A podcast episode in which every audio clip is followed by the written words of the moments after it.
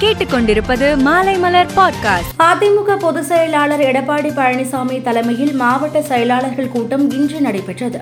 இக்கூட்டத்தில் அண்ணாமலைக்கு எதிராக பெரும்பாலான நிர்வாகிகள் கருத்து தெரிவித்தனர்.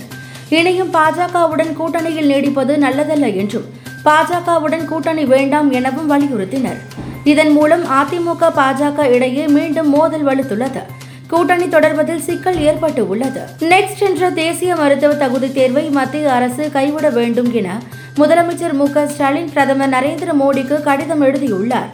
மருத்துவ மாணவர் சேர்க்கையில் நீட் தேர்வு ஏற்கனவே மோசமான பாதிப்பினை ஏற்படுத்தியுள்ள நிலையில் நெக்ஸ்ட் தேர்வை அறிமுகப்படுத்துவது கிராமப்புற மற்றும் சமூக ரீதியாக பின்தங்கிய மாணவர்களுக்கும் மாநில அரசின் கீழ் இயங்கும் மருத்துவ கல்வி நிறுவனங்களுக்கும் பெரிய பாதிப்பினை ஏற்படுத்தும் என்று முதலமைச்சர் தனது கடிதத்தில் வலியுறுத்தியுள்ளார். அமுல் நிறுவனம் வருவதனால் ஆவின் பால் உற்பத்தி குறையாது என்றும் அதிகரித்துக் கொண்டுதான் இருக்கிறது என்றும் பால்வளத்துறை அமைச்சர் மனோ தங்கராஜ் கூறினார். வரும் காலங்களில் பால் உற்பத்தியை அதிகமாக்க நடவடிக்கைகள் எடுக்கப்படும் என்றும் அவர் தெரிவித்தார். தமிழக மின்சாரத்துறை மற்றும் மதுவிலக்கு ஆயத்தீர்வைத்துறை அமைச்சர் செந்தில் பாலாஜியின் வீட்டில் அமலாக்கத்துறை அதிகாரிகள் இன்று அதிரடியாக சோதனை மேற்கொண்டனர்.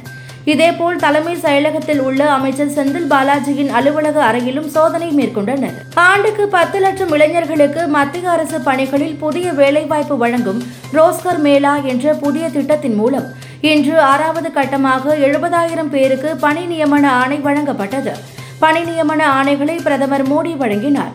இந்தியா முழுவதும் நாற்பத்தி மூன்று இடங்களில் இந்த திட்டத்தின் கீழ் பணி நியமன ஆணைகள் வழங்கப்பட்டன. பிபோஜோய் புயல் நாளை மறுநாள் குஜராத்தின் ஜக்காவ் துறைமுக பகுதியில் கரையை கடக்கும் என்று வானிலை ஆய்வு மையம் அறிவித்துள்ளது. புயல் கரையை கடக்கும் போது மிகப்பெரிய சேதத்தை ஏற்படுத்தும் என்றும் கருதப்படுகிறது. பலத்த மழையும் கடுமையான காற்றும் வீசும் என்று எச்சரிக்கப்பட்டு உள்ளதால் குஜராத்தின் கட்ச் மாவட்டத்தில் நூற்று நாற்பத்தி நான்கு தடை உத்தரவு பிறப்பிக்கப்பட்டுள்ளது. உக்ரைன் அதிபர் ஜெலன்ஸ்கியின் சொந்த ஊரில் ரஷ்யா ஏவுகணை தாக்குதல் நடத்தியுள்ளது. உக்ரைனின் மைய பகுதியில் இருக்கும் கிரிவிரிக் என்ற இடத்தில் இந்த தாக்குதல் நடைபெற்று உள்ளது இந்த தாக்குதலில் மூன்று பேர் பலியாகினர் இருபதுக்கும் மேற்பட்டோர் காயமடைந்து உள்ளனர் இந்தியா ஆஸ்திரேலியா அணிகள் மோதிய உலக டெஸ்ட் சாம்பியன்ஷிப் போட்டியில் இந்திய அணி தோல்வியடைந்தது. இந்நிலையில் வரவிருக்கும் ஒருநாள் உலகக்கோப்பை போட்டியில் முற்றிலும் மாறுபட்ட மனநிலையுடனும் அணுகுமுறையுடனும் வித்தியாசமாக விளையாட முயற்சி செய்வோம் என இந்திய அணியின் கேப்டன் ரோஹித் சர்மா கூறியுள்ளார். மேலும் செய்திகளை தெரிந்து கொள்ள மாலை மலர் டாட் காமை பாருங்கள்.